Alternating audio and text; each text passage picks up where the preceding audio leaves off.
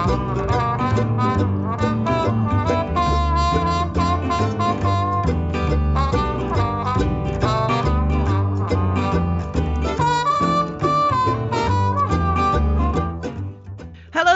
it's On the Ledge, the podcast about houseplants, the plants that live in your house.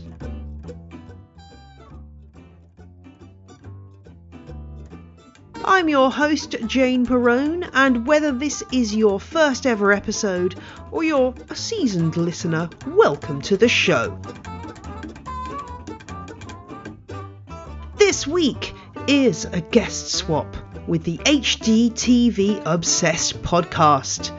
I talk to Marianne Canada, who's executive producer and lifestyle expert at HGTV.com, about how to keep citrus plants happy inside your home, the best colours to paint your wall to show off your houseplants, and why we both love thrift shops. And if you check out the show notes, you can visit the HGTV Obsessed podcast, where you can hear me talking houseplants with Marianne in their latest episode. Plus, in this here podcast, I'll be answering a question about the confusing names we give the Swiss cheese plant. Thanks for joining me this week. I hope you managed to find something to do with yourself in the absence of On the Ledge last week. I've been pricking out my Hoya seedlings and sowing tomatoes and chilies. Do check out those On the Ledge Sow Along episodes, and there will be more. I'm hoping to do a special OTL Sow Along related visit in a month or two, which will be very exciting if it comes off. I can't tell you anything more right now because it's top secret, but look out for that one. Thank you to Gabor S and a Noon Moose for leaving reviews for On the Ledge in the UK, and Ginger Girl from the US for leaving a review also.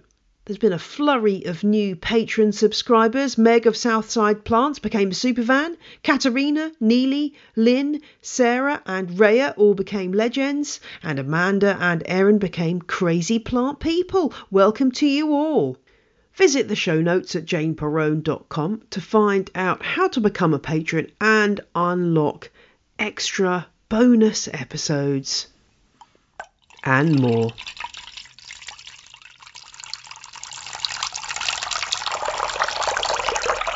If you've spent the last year staring at four walls and wondering why you haven't got around to redecorating, putting up those shelves, or turning that spare room into an indoor greenhouse, then HGTV may be the American TV channel you've turned to. And HGTV has recently dipped its toes into the world of podcasting with a new show called HGTV Obsessed. And I was delighted to be asked to do a guest swap. So I appeared on their show and their executive producer and lifestyle expert, Marianne Canada, chatted to me for On the Ledge. As is often the case with an On the Ledge interview, it was a wide ranging chat. We started out talking about citrus and how to keep them happy as houseplants, and ranged over everything from me repainting my front room to the delights of Victorian modular furniture, and why I'm obsessed with the Commander pear. Intrigued? Well, let us delay no more and hear from Marianne Canada. Hi, everyone. I'm Marianne Canada. I'm an executive producer for HGTV Handmade and the co host of the HGTV Obsessed podcast. I love swaps, and this is what this is an interview swap. So I'm really excited to have you on the show, Marianne. Just tell us a little bit about the HGTV Obsessed podcast for those who haven't come across it, what you do there, and what the podcast is all about. Yes, well, thank you so much for having me, Jane. I'm so honored to be here. I'm so impressed with what you've done in the past four years um, in the houseplant and podcast space. The HGTV Obsessed podcast is still a relatively new podcast, and it really it's the first official podcast from HGTV. So what you can expect to find there is a combination of interviews with HGTV stars, but also a lot of really helpful information. You know, we take listener questions, we uh, draw on, you know, the years and years of expertise that we have at HGTV. So it's really about all things home and garden uh, with a little bit of fun thrown in. We always try to get, you know, a little bit of inside scoop from our HGTV stars. And I'm just so excited to be one of the new co-hosts. It's amazing, isn't it? I think the pandemic has focused our minds even more than ever on our homes and making them into nice places to be. Um, I didn't really know what a flipper was until about a year ago. In houseplant terms, a flipper is somebody who buys a houseplant at, you know, IKEA or Lowe's, chops it up and, you know, sells it on Facebook. But it's it's something a bit different with houses, isn't it? I have to admit to being a complete DIY as we would say here in the UK, we probably wouldn't say it's probably just me, but I would call myself a DIY plonker, which basically means if I try and like, I tried to clean a light you know, I'm thinking half the ceiling's coming down. That's, you know, like I'm taking something apart, it's all going to go pear shaped. So I need all the help I can get with my general uh, house zhuzhing up and decoration and interior design. I am severely lacking. You know, you're not alone out there. There are a lot of people who very quickly get in over their heads there's a children's book called If You Give a Mouse a Cookie. And sometimes I think that people get in that mindset with DIY where they start one thing and then next thing you know, like you said, you you go to switch a light bulb out and next thing you know half the ceilings come down and you're replacing all of the light fixtures and then you need to paint. And if you paint one area, well then the rest of the house doesn't look as good anymore. And I, I do think that's a very common challenge. It really is. And in fact, the only thing that really really motivates me to do that kind of thing is plant related. So I have had some brilliant buys on well not buys things that I've picked up on Facebook Marketplace for free and it's mainly often that I need something for my plants so I bought a brilliant coffee table really a round coffee table with a lid that slides so you can store stuff inside it. And I've got it in my front room. And the person was giving it away because it was white. And it was a little bit like their children had drawn on it a little bit. But I'm thinking I'm just going to stick some paint on that and I'm going to make it look amazing. Do you know what I used? I used fence paint from out, like outside fence paint in, that was dark grey. Oh, brilliant. I mean, I, yes. I, shouldn't, I don't know, it probably shouldn't have worked, but it looks amazing. And it's this amazing piece of furniture that I got for free and my looks great with my all my snake plants on it. So really that's the only thing that motivates me to do that kind of DIY task is something for my precious plants, which is I guess not that surprising. Now, I hear that you've got a bit of a knack for growing citrus indoors, and I have to say, this is one of my weak spots in terms of houseplants. I have killed quite a few citrus, so I, I need to know some inside track on this. Tell me about what citrus you've tried and how it works. What what techniques do you use to keep your citrus trees happy indoors? There really are a few tricks to it. Um, I I actually really believe that if you keep a few things in mind, anyone can successfully grow indoor citrus. The number one thing that I think people forget is about the considering the environment that citrus trees normally thrive in. So they grow, I mean here in the states they grow in Florida, they grow in California. They're used to lots and lots of sunlight and regular rainfall.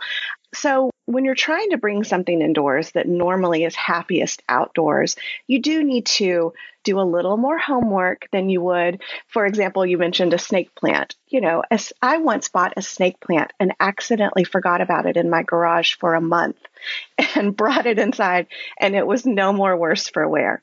A citrus tree is not going to be that forgiving. Yeah, that's that's really true. Yes. so the number one thing to consider, well, there's several things to consider, but the first thing is the pot that you put it in. You really want a big enough pot. These trees have pretty dense root structures. So you really want a big enough pot that has good drainage. You're going to need to repot a healthy citrus tree every three or four years or so. So you really want to give it room to grow. Water must be able to freely drain right out. Um, a soggy bottom, soggy roots will kill your citrus trees faster than anything. They're kind of like succulents in that way that you can, you know, love them too much. Uh, I think that people sometimes get really enamored with their plants and they want to give it water every day. And with citrus plants, you do want to really water them deeply, but only when the pot is close to dry. So about every seven to 10 days, depending on the humidity levels. And then you need to think about the soil. So again, thinking about where they thrive, you know, it often has soil that has a healthy amount of sand mixed in. So I really recommend a soil that is made for citrus plants. You can buy it at your, you know, local home improvement or garden center. And then mix in some hardwood mulch. Um, I like cedar mulch. It smells nice. It doesn't have any dyes or additives. Um, so about one third mulch to two thirds potting medium. Um, and then, you know, citrus trees love nitrogen. Look for a fertilizer made for citrus. And then the biggest thing, sunlight. Citrus trees need bright, direct sunlight. About six to eight hours of light a day is perfect. Um, a grow light can definitely help. I saw that you had a grow light pointed at your plants um, behind you, and that is great. But you really want to take a hard look at your home and your space and figure out the best spot for them. And um, my number one my number one secret, this really is my number one tip with citrus trees, is to put them on a wheeled plant stand so you can move them around. You know, throughout the year, the sun changes its angles and how it comes into your house. So don't be afraid to to wheel your citrus plants around the home and even outside. They really love to be outdoors. It gives them a chance to be pollinated naturally. Um, and plus, I always like to feel I feel a little bit like I'm at Versailles when I'm wheel my citrus trees outdoors for the That summer. is a really good tip. Yes, because you know so many times you uh, um, as you're right, you need to have it in a decent sized pot. I think there is a real tendency to think that you know indoors you've got to stick everything in in small pots just for convenience, but they do need a big pot. And yeah, something on wheels is fantastic for just those little adjustments because I find that plants do need to be moved quite even non-citrus you know the conditions will vary so much throughout the course of the year that something's happy in the spring in one spot won't be happy there uh, come summer. So yeah wheels are the way to go. And you can buy those. I've seen them sort of these little mini wheeled i don't know what you call them wheeled platforms that you can I mean, is that something you get from ikea Certainly, very inexpensive. Um, I think you know usually just around ten dollars. You can get you know get something pretty sturdy because it, especially when you factor in water and everything, it will get pretty heavy. But yes, they're very easy to come by. And they also, a lot of them double as a drainage tray. So it kind of kills two birds with one stone. That is the kind of tip I like, saving time. Uh, let's to talk about the fruits on these citrus. Do you do you get fruits? I mean, I know sometimes you can buy them with the fruits already on, but the, I guess my imagination tells me the mark of achievement would be getting new fruits to grow from scratch. Yes, you do get fruits. I think it's it's very important when you're when you're doing your research and when you're looking to buy a citrus tree to grow indoors really take a moment and think about your variety you know i love grapefruit but grapefruits they're very large fruits they really take a long time um, they like a lot of heat to really bring out that sweetness so when you are thinking about growing something indoors i have two varieties that are my absolute favorite and that i think will will really set you up for success. One is a dwarf Meyer lemon tree. These are great because at their full size, they are only about four feet tall. Um, so they are, again, easy to move around, to move outdoors when it's warm and sunny outside. And they will produce fruit. And it's not just fruit, it's the most delicious. I don't know if you've ever had the pleasure of trying a Meyer lemon, but they are almost like a cross between a, a sour orange and a traditional lemon. They have this beautiful, really deep orangey yellow skin that makes delicious zest. You can use them um, just like a regular lemon in all of your recipes. They're so delicious. They're so fragrant and just very beautiful, very pleasing to look at. So I really love a dwarf Meyer lemon tree. And you can buy Meyer lemons in the shop, and these will taste comparable. They are kind of a gourmet ingredient, so they can be a little pricier. Um, I do always tell people it's it's a folly to think that you're going to have any real savings when you're trying to grow your yeah. own fruit and vegetables. Lemon. You know, sometimes it's probably not exactly. Saving. It, it's not, but it's so satisfying. I mean, what is more mm. satisfying than going, walking over to your lemon tree in your kitchen and pulling off a lemon for that night's salad dressing. The other citrus tree that I really love that is less common that you're not going to find in a grocery store is the Calamondin orange. These are beautiful, beautiful trees. They can get quite tall, but it's a very kind of airy, just a lovely airy structure. They have very fragrant flowers and produce these tiny tart oranges. They're so tart you can actually substitute them for lemon. They make a great curd or marmalade, and they are wonderful in a cocktail. I have made Calamondin margaritas before, and they're just outrageously delicious and they're very beautiful. Um, they're just very pretty to look at, even if you never picked an orange, but they do really well. And both of those, they don't need as much sunlight as some other more finicky citrus plants might. Again, about six to eight hours. And they really need darkness too. It's like all of us, they need their time to rest, right? So, you know, people might think, oh, citrus needs sunlight and they're just going to keep that grow light on 24 hours a day. You really want to give your, your plants time to rest, time to go dormant so that they can produce all of that beautiful fruit. Yeah, that's absolutely true. I there's uh, there's so many citrus out there. That's the wonderful thing. And I think you know we just assume that it's just what we see in the shops, but there are so many cool citrus out there. The one that I've kind of been um, interested in is uh, the yuzu, which is a very trendy ingredient here right now. I don't know how well they grow indoors, and I've also, I mean, this is fairly typical of me. I'm also stalking a commander's pear. Have you ever heard of a commander's pear? It's actually a citrus Ooh. fruit. So the, my ha- the intelligence from my hairdresser who went to a spa not far from me and said they've got this amazing citrus tree in the garden and it's got these amazing fruits on it and and I really want to get one of these trees for my garden. So I did some research for her. Turns out that it's Citrus lumia pyriformis, which is the commander's pear, which is a pear-shaped citrus fruit that grows outdoors here in the UK. I'm going to be going over there later in the year to this spa car and kind of, you know, wandering about the car park looking for this tree tree. But I don't think that's one for indoors. But there's so many cool citrus out there. It's a wonderful group of uh, fruits and plenty to explore. And I think you mentioned grapefruits. I have a feeling that there are some grapefruits you can grow outdoors here as well. I think there are some quite hardy ones. Uh, yes, you definitely. I mean, with you living in the UK, a quick search for cold hardy um, citrus fruits will will really help you out. That's interesting. Yuzu is not something I had considered, but it is one of those exotic, you know, trendy ingredients in restaurants right now. And how how cool would it be to have that growing in your home? Um, there's also something called a finger lime. Have you ever seen um, a finger lime. They come out of Australia. Is it like Buddha's hand, or is that a different thing? The the like really. It's it's dip. You know what I mean? Like it's spindly. Yes, yes.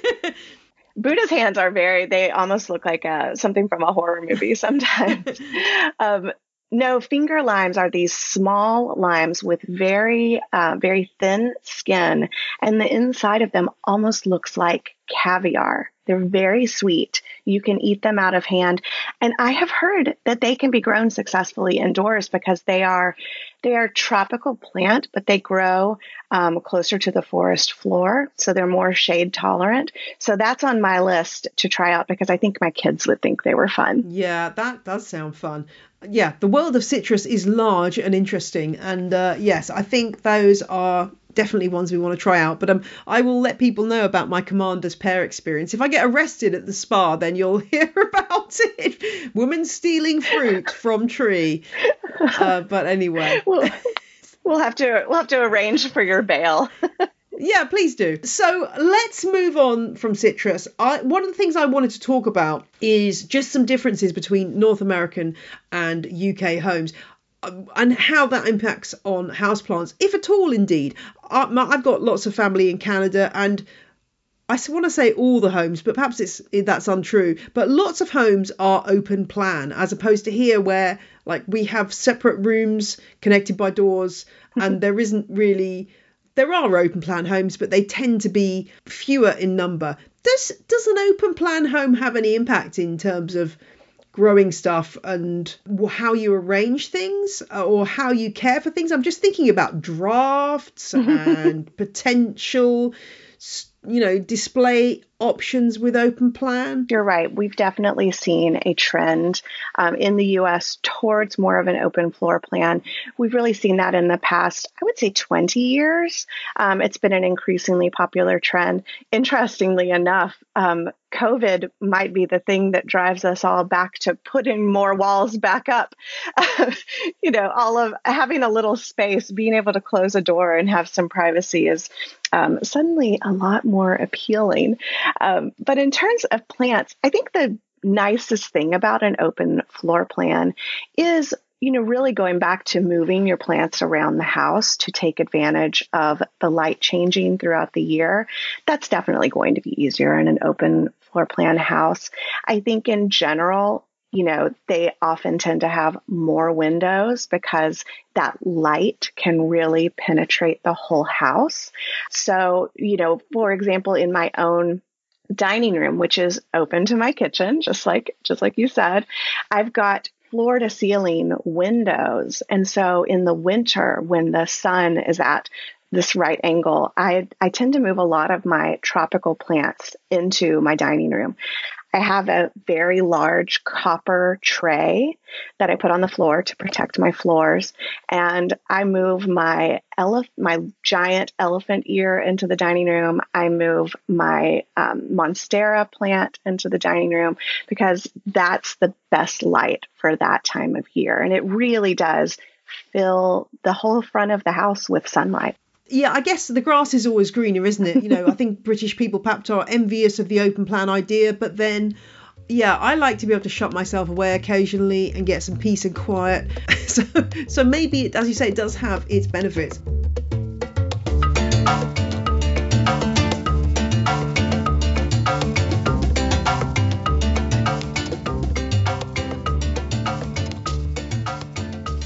Be back with Marianne in a few minutes, but now it's time for question of the week. And this one comes from Clara, who, like so many people, got into houseplants during the course of the pandemic. And Clara again, like so many of us, has got a Swiss cheese plant on her wish list. But she's finding the array of different names these plants go by rather confusing. Is it Monstera deliciosa, Philodendron Monstera deliciosa, Philodendron monstera, split leaf Philodendron, or something else? Clara's discovered that Monstera and Philodendron are two separate genera, so she wants to know can there be such a thing as a philodendron monstera? Great question, Clara, and there's a lot to unpack here, so let's get going. First off, Monstera and Philodendron, you are right, they are different genera. So the genus Monstera and the genus Philodendron, they're both members of the Araceae family, the aroids, so they are related. So a genus is kind of the plant equivalent of a surname the group of species to which the plant belongs. So if something's in the philodendron genus, it can't be described as a monstera. Although you do sometimes find that Latin names will refer to other genera. So, for example, I'm thinking of the classic Pilea peperomioides, which, if you've listened to all the episodes of this show, you will know is the Chinese money plant. So, Pilea is the genus, and peperomioides, that means that it resembles the genus peperomia. So a pilea that looks like a peperomia. So that does sometimes happen, but it doesn't mean the pilea is a peperomia. It just means it looks a bit like one. I think there's a lot of confusion about the Swiss cheese plant for a few different reasons. Firstly, because growers don't always put the importance into Latin names that perhaps the botanists and the taxonomists do. To them, it's just about putting a nice label on the plant that will sell it and give people a rough idea of what it is. So they're not so worried about accuracy. So the monstera ends up being called split leaf philodendron because it's got split leaves and it looks a bit like a philodendron. It ends up being called Philodendron monstera because let's chuck all the Latin names in there together. I don't use the term split leaf philodendron because actually, as often is the case with common names, this is also used as the common name for another aroid, Thaumatophyllum bipinnatifidum, you've got to have your teeth in to say that one. So, which looks kind of similar. So that's why I tend to avoid that particular common name because it's not particularly helpful in narrowing down what plant you're talking about. What I can tell you is that the current scientific name for the Swiss cheese plant is Monstera deliciosa. So that means it's part of the Monstera genus, and the Deliciosa bit, well, that identifies the species, and that's kind of the equivalent of our first names as human beings. The Deliciosa bit refers to the fruit. If you've listened to my episode on Swiss cheese plants, which I think was episode number two, very early days of the show. I talk a little bit about what the fruit of the Swiss cheese plant's like. It's called Ceriman or has various other names as well. And if you happen to live in tropical or subtropical places, you might be able to buy one. I've never tasted one, but apparently they are quite tasty, hence the Deliciosa bit. So, this is why scientific names are useful because it gives us one single name that can be used around the world for this plant. So while in some parts of the world the common name may be split leaf philodendron, and in other parts of the world it might be called the Swiss cheese plant, we've got this one unifying scientific name. So that's why they're useful. And if you do go back and listen to my botanical Latin episode, I go into more detail about all of this stuff. I really would love it if growers started labelling their plants more accurately what can we do to make this happen? Well, I think it's just a question of making a point to sellers whenever you see plants mislabeled and telling them that we're not happy with the quality of labels when we see ones that just don't give us enough information. I think that's the only way that the industry is going to change. I should just say there are lots of great growers out there who label their plants really accurately, but unfortunately, it's not that way across the board. Now, there are dozens of other species in the genus Monstera, so you might come across Monstera adansonii, Monstera dubia, which is the one that is a kind of a shingling vine that grows fl- with leaves flat up to whatever tree or branch it's growing up. And of course, the legendary Monstera obliqua, which is so often wrongly put onto plant labels. It's the one that's got very little leaf and a lot of hole, if I can put it that way, and is probably not going to be something you have in your collection unless you are a real specialist in rare plants because it's very hard to get hold of and expensive to buy. Now, you may have heard Swiss cheese plants talked about in terms of Monstera borsigiana and Monstera Albo marginata. What about those? Well, that's a whole podcast episode in itself. But basically, Borsigiana is a small form of Monstera deliciosa. And this tends to have a more vining habit. So you find bigger spaces in between the nodes. That's the point where the leaf joins the stem. And it tends to spread. Whereas Monstera deliciosa, the spaces between the nodes are actually pretty small unless it's grown badly, in which case you might find that it's rather leggy. But generally, you're looking for Monstera deliciosa to have these short spaces between the nodes, whereas Borsigiana, more of a vining form, bigger spaces between the nodes, and slightly smaller leaves. Albo variegata is a mutation of the Borsigiana that brings in variegation to the leaves. And Thai constellation, well, that is a mutation of Monstera deliciosa, so you do get those short node spaces and the larger leaves. So that's how you can tell the difference. Also, the variegation on Thai constellation tends to be a bit more creamy than Albo variegata, which really is white and green. It's worth saying that taxonomists and botanists are working on the genus Monstera right now New species are being discovered all the time, and DNA analysis is figuring out new relationships between different species. So, this may change. It's worth saying that what I'm saying now may not be valid in one, two, three, or five years' time. And even some of the taxonomists disagree about different names for plants. Confusing much? Yes, I know. So, the snake plant, as I've said before on the show, which was genus Sansevieria, has now been placed in the genus Dracaena, the genus that we associate with the dragon trees, which look very different from snake plants. And this is due to DNA analysis of plants that's been carried out.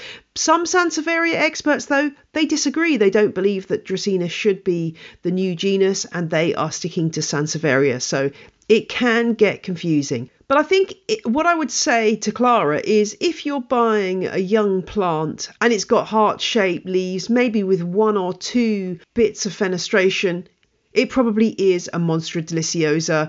It's such a common plant now, it's being produced on such a mass scale. If in doubt, you've most likely got a Monstera deliciosa and not some particularly rare form. That said, occasionally mutations do a pop up when you're looking at mass production of plants. So always keep your eye out for some variegation on the leaves that should be plain because you never know what you might spot. Well, I do hope that helps Clara. As I say, do go back to listen to the Botanical Latin episode and to the Monstera Deliciosa episode. I will put links to both of those in the show notes. And if you've got a question for On the Ledge, do drop me a line on the ledge podcast at gmail.com Shoot me over a picture and as much information as you can about your plant, and I will endeavour to help. When you drive a vehicle so reliable it's backed by a 10 year, 100,000 mile limited warranty, you stop thinking about what you can't do and start doing what you never thought possible. Visit your local Kia dealer today to see what you're capable of in a vehicle that inspires confidence around every corner. Kia, movement that inspires. Call 800 333 4KIA for details. Always drive safely. Limited inventory available. Warranties include 10 year 100,000 mile powertrain and 5 year 60,000 mile basic. Warranties are limited. See retailer for details. Let's get back to my chat with Marianne, and I want to talk about the many shortcomings of pots. I wanted to talk about plant pots because ugh, there are so many bad plant pots out oh, there. Truly. People who design plant pots don't necessarily know what us plant growers are looking for. Um, what is it that makes a, a good plant pot for you? Drainage. It's the number one, the number one worst offender of decorative plant pots is no drainage hole. And I get it. It's it's harder. It's messier. You've got to have a, a tray underneath them. Um, you know, you've got to protect surfaces from the water. But I really reached a point within my houseplant journey where something snapped inside me and I just said, no more. I am not buying pots that do not have a drainage hole anymore. I have a few exceptions. I do have some orchids that I've left in their nursery pot, the plastic pot they come in, and I just have dropped that into a more decorative pot um, for them to just sit inside. So you still get the benefit of the drainage, but it's pretty because I am. I, I have successfully kept these orchids alive for five years, and I'm terrified to change anything. They're very happy. I, I think that orchids are kind of finicky, and if they're happy, you should just leave them be. Have you tried that tip that was everywhere on the internet a while ago, um, where you made holes in the bottom of terracotta or pottery pots by putting them in a bucket of water and then using a hammer and a screwdriver to make a hole in the bottom while they're under the water I have not. I have never seen this. Sounds a little dicey. It actually works. okay. I mean, uh, the only thing is, I would say don't go and buy a really expensive pot and then try this out and then blame me when it smashes. But it did, has worked for me with um, terracotta pots and other glazed pots. So you get a big container of water. It's got to be able to cover the pot and then upend it so that the rim is on the base, but it's all underwater. Then you get your hammer and you know sort of a smallish hammer and some kind of screwdriver and then you just tap the top of the put the the the point of the screwdriver on the base of the pot and then just tap tap tap and it goes through without smashing the pot it actually works I mean, I was shocked. I, I, am shocked also. That's that's actually great to know. I have successfully added drainage holes using a just an electric drill um, mm-hmm. with you know a bit that's made for porcelain or or crockery or something like that. Um, but not everyone has power tools or access to them. So that sounds like a, a great option. Now I feel like I need to try it out. Try it out on a pot that you really hate. first, see if it works. I definitely, I definitely have. I have a potting shed with a graveyard of pots that I have abandoned. So maybe I'll go pull one of those out. Well, also, I find that don't you find that you always need to have loads of spare pots because you just never know. Like a pot that you've hated, and then you buy a, a new plant and suddenly that pot that you hated is just the right pot for that plant and it comes into its own and you get it out and you go i'm so glad i didn't chuck that away. Um, you need space though. That's why my shed is such a mess. It has to be said it's it's so hard. And i also like to hang on to things because for hgtv handmade in particular that's our diy channel we love a painted pot project. It's like our audience time and time again any kind of diy you know a new technique a new way to paint it a new pattern um, it's just nice to keep things on hand for projects like that. Exactly. And this brings us neatly on to the fact that i am terrible at diy as i've already said but i have been repainting my lounge because we got a new uh, sofa and I've painted it exactly the same color I painted it 10 years ago. How boring is that? but I mean, it's a sort of a pale blue color. It made me think are there particular colors that are good as a foil for foliage? That's such a great question, especially now. I feel like with this rise in popularity of houseplants and people really going for that, you know, that jungle vibe at home where it's just plants, you know, plants are the dominant uh, decor item in the home. I like to think of it in a couple of different ways. You can either really lean into the jungle theme. Um, I think a really deep emerald green is so beautiful. It's so lush. You get kind of that tone on tone, um, monochromatic. Um, the plants kind of meld with the paint color rather than pop against it. I also really like to think of the color wheel. Now, you know, opposite of green is red. And I'm not saying you need to paint your room red, but an earthy, a terracotta, something in that um, color family where the green is really going to be very vibrant against that color.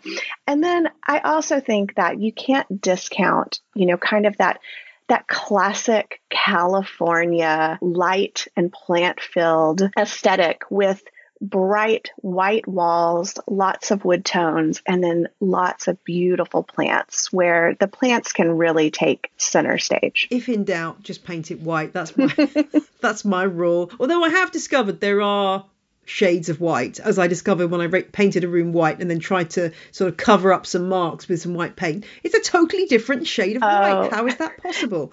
There are thousands of shades of white and you can never match them completely. That's why I mean you've you've done such a smart thing. You know, I think there's nothing wrong with painting your room the same color. It certainly makes it easier, but no matter what color you paint your room, just just get a, a little extra paint and keep it stashed away because it is so, so difficult to match it down the road. Even if the paint's gone solid, at least you can look at the tin and see what make it was and what the color name was so you can go and buy it again. That's that's the thing because otherwise you're just trying to match something that you're never going to match. Well, I'm I'm halfway through painting my lounge. I've been like doing a little bit every weekend. I had to move my bookcase do you have these in the state? It's a, a, very early form of modular furniture called a Globe Wernicke bookcase. Hmm. Um, so it late Victorian, early Edwardian bookcase, but it's modular. So literally, you can lift off each shelf individually. It's so cool. It's the coolest thing. So it was really good because I was able to take it down on my own without anyone else helping me because oh yes, you could just take the books out and mm-hmm. then lift it off they were used in solicitors' offices anyway. I still, I just love that piece of yes. furniture. It's so good. I just looked at, I, I, just looked it up, and and my grandfather was, I mean, here in the states we call it a, a a lawyer, um, and he had these in his office. One of the things that that brings me on to is my love of the thrift store aka the charity shop here in the UK. Oh, yes. I mean, that is the place, another great place for picking up secondhand furniture and stuff, and also pots. Just love going around a thrift. I'm so missing it because they're all shut here at the minute because of the lockdown. Do you like that kind of uh, shopping too? Oh, I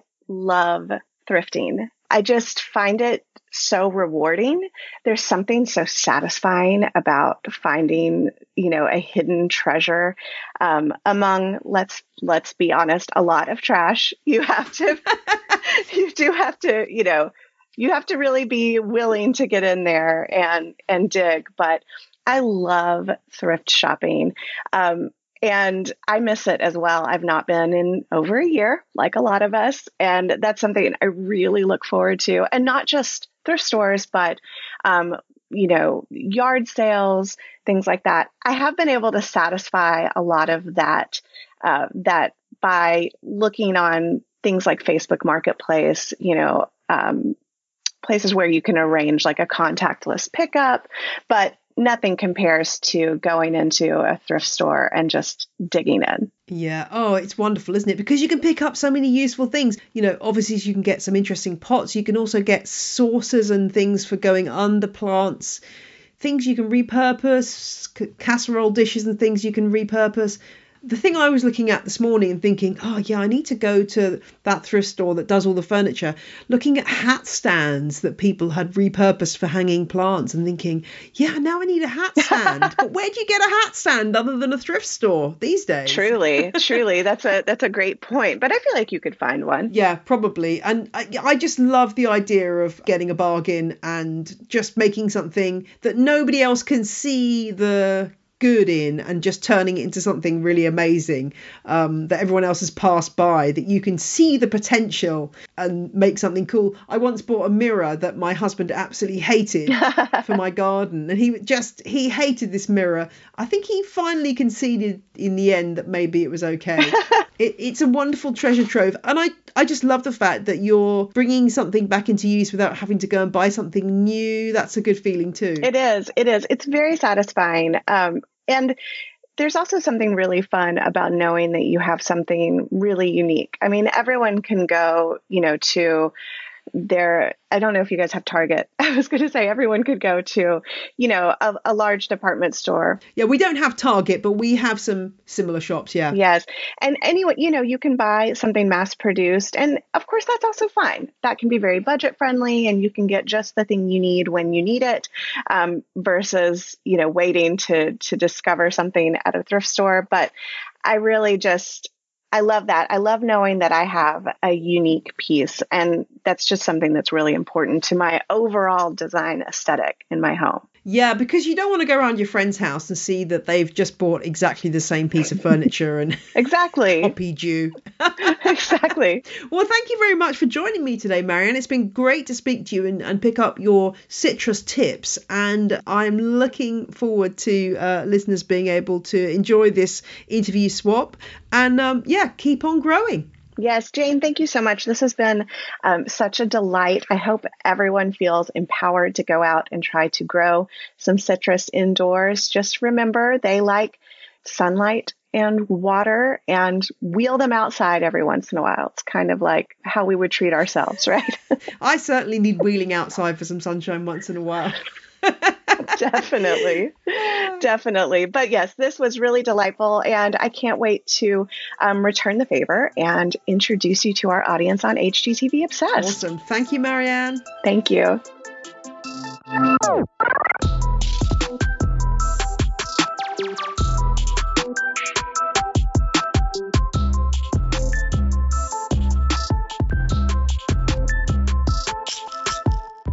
Do check out the show notes for the names of the citrus that we mention and for your chance to listen to my appearance on the HGTV Obsessed podcast and also links through to things like what a Globe Wernicke bookcase is.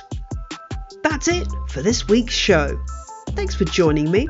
I'll be back in seven days for more Houseplant Heart to Hearts. Bye.